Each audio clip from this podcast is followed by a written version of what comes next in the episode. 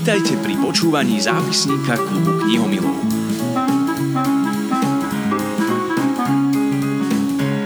O ten dnešný sa postará filmová režisérka, ktorá na univerzite prednáša réžiu dokumentárnych filmov Nina Greenfeld. A keď hovorím o zápise, tak je to prakticky doslova a do písmena, pretože jej práca je úzko prepojená s čítaním mnohých starých záznamov, zápisov, dokumentov, z rozprávania pamätníkov, prehľadáva archívy a konec koncov nakrútila dokumenty ovplyvnené zážitkami a históriou svojej rodiny. Kniha Frida, Vojna mojej starej mamy, je autorkinou druhou knihou. Je to doslova šokujúce rozprávanie o strate, o vojne, ale aj o pocite niekam patriť a ohľadaní vlastných koreňov. Nina sa rozhodla zistiť, odkiaľ pochádza jej otec a tak ju pátranie priviedlo až na Slovensko. Jej stará mama Frida sa narodila v roku 1908 v Rakúsko-Uhorsku a väčšinu svojho života prežila na území dnešného Slovenska. Už v mladosti sa prejavila jej neskrotná povaha a neochota podriadovať sa autoritám. Dostala sa na zlé chodníčky a pretlkala sa životom, ako sa dalo. Bola židovka, prostitútka, podozrivá zo špionáže a tehotná. Svojho syna Bertolda sa vzdala len týždeň po jeho narodení. Chlapec sa neskôr dostal do Norska ako židovský vojnový utečenec a stal sa uznávaným psychiatrom. Jeho skutočný pôvod bol však zahalený rúškom tajomstva a tak sa Bertoldová dcéra Nina, Fridina vnúčka, vydáva na cestu po stopách svojej stratenej starej mamy, aby odhalila, čo sa s ňou stalo a možno i našla stratených príbuzných. Moje meno je Martina Švirlochová, želám vám príjemné počúvanie, no a to by nevzniklo bez pomoci tlmočníčky Evy Lavríkovej, ktorej za to ďakujem a ktorá náš rozhovor prekladala z Norčiny.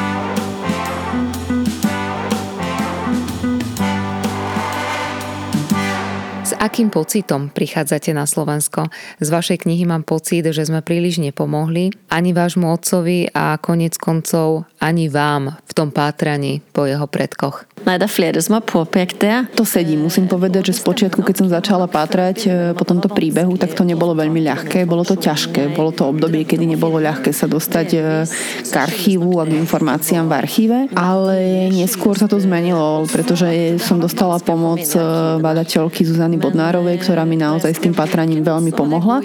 Takže sa to stalo o mnoho ľahším. Šušana, Šušana Bodnárova. Med hennes hjälp så blev det lettere. Na tento rozhovor čakám už dlhšiu dobu. Raz ho prerušila korona a ani mi nenapadlo, že sa stretneme v situácii, kedy uh, ideme sa rozprávať o knihe, ktorá je o vojne a opäť sme v situácii a v dobe, kedy uh, obidve sme z krajiny, kde tá vojna je v bezprostrednom susedstve.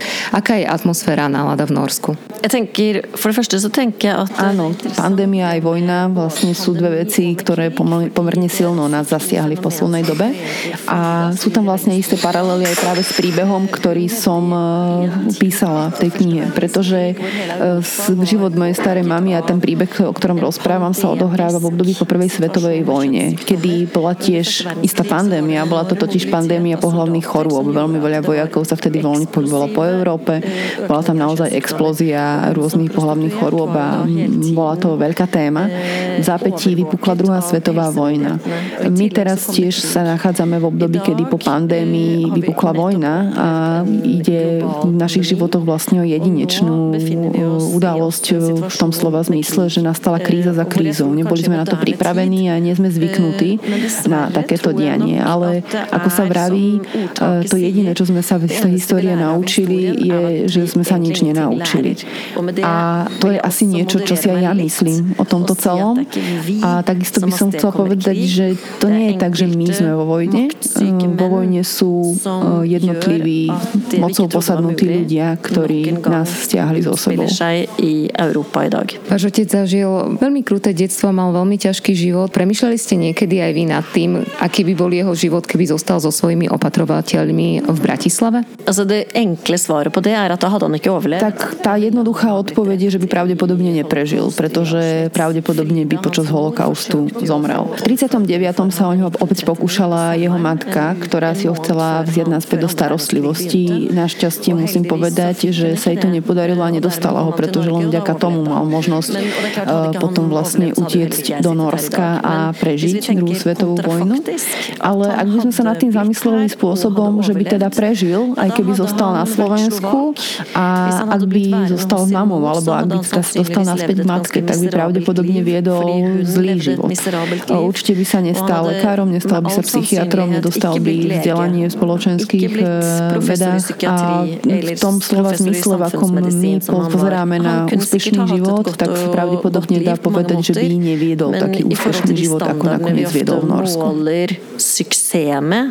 Så tror jeg sannsynligheten for den er ganske liten. Vaše druhé meno je Frederika, ale napríklad aj Nina sa v knihe opakuje toto meno a ja som premyšľala nad tým, či jej otec alebo rodičia vybrali meno po niektorej zo ženských postav v tejto knihe, či už po starej mame alebo po Nine, ktorá zachraňovala opustené deti, ktoré utiekli pred nacistami. Absolut. Also Nina er fra... Áno, je tam táto súvislosť. Vlastne e, Nina bola v, v, zo Sankt Peterburgu, Ruska, ktorá pomáhala vlastne v domove, v ktorom, v ktorom e, Nín otec vyrastal a bola vlastne sociál, jeho sociálnou matkou. A pre samotnú Ninu bola e, takou akousi extra starou mamou. Takže áno, toto je tá súvislosť. A takisto v 50 60 rokoch sa otec dozvedel, že jeho vlastná mama sa volala teda Frida, respektíve v papieroch, ktoré ako prvé dostal, stálo Fridrika. A v papieroch, ktoré neskôr našli v archívoch v Lelesi, kde sa ona narodila, stálo Frida, takže Frida alebo Fridrika boli jej mená. A, ale takisto na tých papieroch zistili, že jej stredné meno alebo druhé meno bolo Bedřiška. Takže aj ona mala viacero mien, ale teda Fridrika a Nina boli podľa týchto postávaní. Frida o Nina Nina Fredrike. Nina, ak si dobre pamätám, eh, nakrútila alebo urobila tri filmy o svojom otcovi a, a s touto eh, knihou, o ktorej sa rozprávame, sú to v podstate dve knihy, ktoré napísala o svojom otcovi.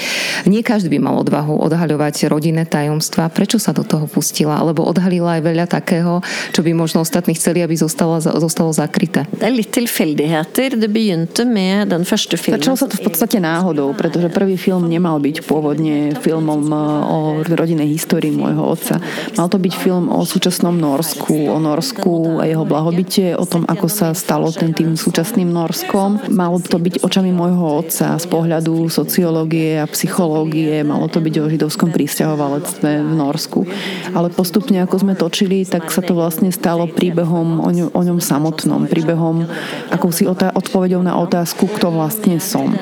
Takže takýmto spôsobom došlo k tomu prvému filmu. Krátko po tom prvom prvom filme môj otec vážne ochorel a naozaj v priebehu krátkej doby aj zomrel a keď ochorel, keď zistil, že vážne chorý, tak mi povedal, že Nina tento film bol pre mňa veľmi dôležitý a znamenal pre mňa veľa. Takže som sa rozhodla natočiť ešte jeden film o mojom otcovi a o jeho živote vlastne až do smrti.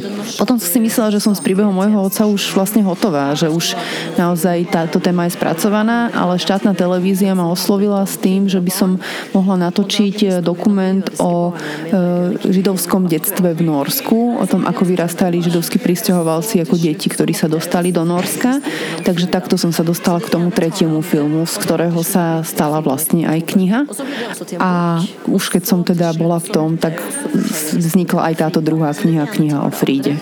Det har til slutt blitt tre filmer og to bøker. Aký bol Bertolt otcom? Eh, zažil detstvo, ktoré si my nevieme a naša generácia ani predstaviť. Ale mne sa páčilo, že Nina v podstate aj v knihe poďakovala máme za to, že im dala detstvo, aké otec e, nemal. Ako veľmi to ovplyvňovalo e, Ninu a jej súrodencov, to, čo všetko jej otec prežil. Ja har hatt en god barndom, det må ja si. Ja musím povedať, že som mala pekné detstvo. V prvom rade e, som pocitovala veľké bezpečie, najmä vďaka mame, ale samozrejme aj vďaka otcovi. Takže som sa cítila bezpečne, čo je niečo, čo môj otec sám veľmi v útlom detstve nezažil. A on s nami, keď sme boli malí, on s deťmi nevedel veľmi rozprávať, nevedel s nimi veľmi zaobchádzať, možno aj preto, že sám detstvo skutočne nikdy nemal. Každopádne bol však veľmi múdry, veľmi bystrý, bol to chodiaci lexikon, zaujímal sa o strašne veľa tém, zaujímal sa o ľudí. Stretala som aj neskôr rôznych jeho napríklad študentov alebo ľudí, ktorí sa s ním stretli a pamätali si ho ako človeka, ktorý naozaj prejavuje úprimný záujem o ľudí. Bol však aj veľmi prísny, temperamentný, ľahko prejavil hnev a keď som bola dieťa, tak som sa ho aj dosť bála práve kvôli tomuto. Každopádne si myslím, že tým, čo sa mu dialo, bol traumatizovaný. Často aj skôr svoje povolenie ako psychiatr rozprával o traumách, rozprával o dedičnosti traumy. Myslím si, že v sebe niesol taký veľký a hlboký žiaľ e, za tým, čo sa udialo, alebo kvôli tomu, čo sa udialo. A práve aj táto moja snaha zdokumentovať jeho život je možno akousi snahou zachrániť ho alebo čiastočne vyliečiť ho z tejto jeho traumy. Sorgen eller hele han ut av det. A on súhlasil s tým, aby vyrozprávala jeho príbeh? Nemal s tým problém? Først så sa han niet Nej. No v, prvom momente to bolo rázne nie. Rozhodne nie, o tomto rozprávať nebudeme, je to trápne, je to bolestivé, je to zahambujúce, takže naozaj toto nie je vhodné zverejniť. Ale musím povedať, že môj otec bol verejnou osobnosťou, bol verejne známy, vyjadroval sa k tabuizovaným témam, bol prvý sexuolog v Norsku a ako taký bol vzorom pre mnohých, že treba rozprávať o tabuizovaných témach. Takže som mu vravela, že kto už iný má rozprávať rozprávať o takýchto veciach, ak nie ty. Takže vtedy mu trvalo pár veľmi dlhých minút, kým si to premyslel a napokon povedal áno. Takže napokon sa zmenil ten názor a musím povedať, že toto bol istý bod obratu, pretože naozaj od toho momentu začal byť na ten svoj príbeh, svoju mamu takmer hrdý. Začal o tom rozprávať, začal o tom hovoriť spôsobom, ktorý naznačoval, že je o čom rozprávať a je to súčasť jeho histórie, na ktorú tiež svojím spôsobom možno byť hrdý bidratt til å vinne andre verdenskrig. Neviem si ani predstaviť, ako mám pocit, že knihu písala ani na kratšie, ako, ako celé to pátranie, ktoré musela tými 10 ročiami podstúpiť. Čo ma ale veľmi zaujalo je, že možno by mi ani nenapadlo hľadať svojich blízkych, o ktorých nič neviem v policajných záznamoch. Prečo hľadala v policajných záznamoch? Aký mala na to dôvod? Ja, also startpunktet for det hele var ju... Ale... Musím povedať, že to pátranie bolo skutočne veľmi náročné a veľmi obsiahle. A keď som v tom 2000 2004 začala, sa snažila dostať do Národného archívu, tak to nebolo vôbec jednoduché. Takže ja som postupne, najmä teda s pomoci tejto Zuzany Bodnárovej, prešla všetky možné dostupné archívy. Ja som prešla vyše 100 archívov. Vo väčšine z nich som nenašla e, nič, ale tam, kde som našla, tak s tým som pracovala a stále som si istá, že som ešte nenašla úplne všetko. Musím povedať, že toto je dokumentárna kniha, nie je to román. Je to, je to kniha, ktorá je založená na fakt faktoch. Všetko, čo v nej je, sa dalo dohľadať práve v, v, v týchto archívoch a dokumenty z týchto archívov sú úplne základnou súčasťou tohto príbehu. A naozaj som si istá, že stále som ešte nenašla všetko, že táto cesta nie je na konci. Možno sa ešte niečo vynorí, možno ešte niečo objavím a možno niekto, kto si na Slovensku prečíta túto knihu, si spomenie na niečo alebo zistí niečo, o čom ja sama ešte neviem. Takže možno ešte niečo zistím. boken. Kanskje er det noen som vet noe jeg ikke vet. A to je uh, zaujímavé, lebo áno, táto kniha nie je románom a ja, uh, keď som ju čítala, tak som rozmýšľala, že čo všetko je skutočné a kde bola trošku aj kina fikcia, lebo ona veľmi detailne opisuje napríklad aj život v dedine Leles, ale okrem toho aj napríklad uh, pomery na Slovensku v 30. rokoch, potom aj tie 40. roky v Prahe. Frida mala veľmi pohnutý život tým, že bola prostitútka, neustále sa stiahovala, mala náročný život a Nina sa zamýšľa nad tým, ako hudbu počúvala, či mala čas chodiť aj do divadla, čo všetko zažívala. Čo z toho sú fakt fakty, naozaj skutočná realita? Všetko, čo som napísala, vychádza z rešeršov, z naozaj dôkladného preskúmania tých tém. Samozrejme, ja som sa snažila tie fakty nejakým spôsobom vykresliť v súvislostiach, dodať tomu príbehu aj kontext, kolorizovať ho spôsobom, aby bol naozaj vierohodný pravdy. Takže aj keď nie pri všetkom sa dá povedať, že to bola absolútna pravda, bol to 100% fakt, tak vždy som pracovala len spôsobom, kde si možno povedať, dá sa predpokladať, že pravdepodobne sa to stalo takto. Vychádzala som z tých vedomostí, ktoré mám možno aj o súčasnosti, ale podložené faktami vtedajšej doby, aby som vykreslila práve ten príbeh v tých súvislostiach a v tom širšom kontexte. Verden hun lever dette livet sitt i. Posledná otázka. Čo cíti uh, k Fríde? Uh, ako v sebe spracovala to, že má starú mamu, ktorú nikdy nevidela a bola taká, aká bola? Er jeg en kvinne på snart 56. No, ja mám teraz takmer 56 rokov a keď Frida zomrela, mala 36 rokov.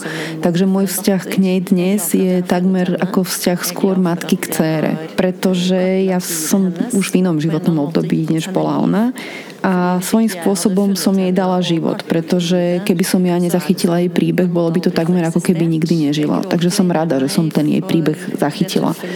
Keď nad ňou premýšľam, je mi ľúto toho, aký život viedla, je mi ľúto toho, akú ťažkú a brutálnu mala smrť.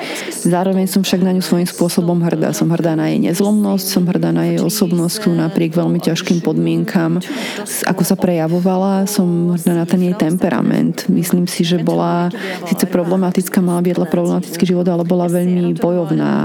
Mala mysel pre humor a mala veľký temperament, vďaka ktorému sa jej darilo preraziť. Takže v tomto slova zmysle o nej premýšľam pozitívne. Hovorí norská autorka Nina Grünfeld, s ktorou som sa rozprávala o jej knihe Frida, Vojna mojej slovenskej starej mamy.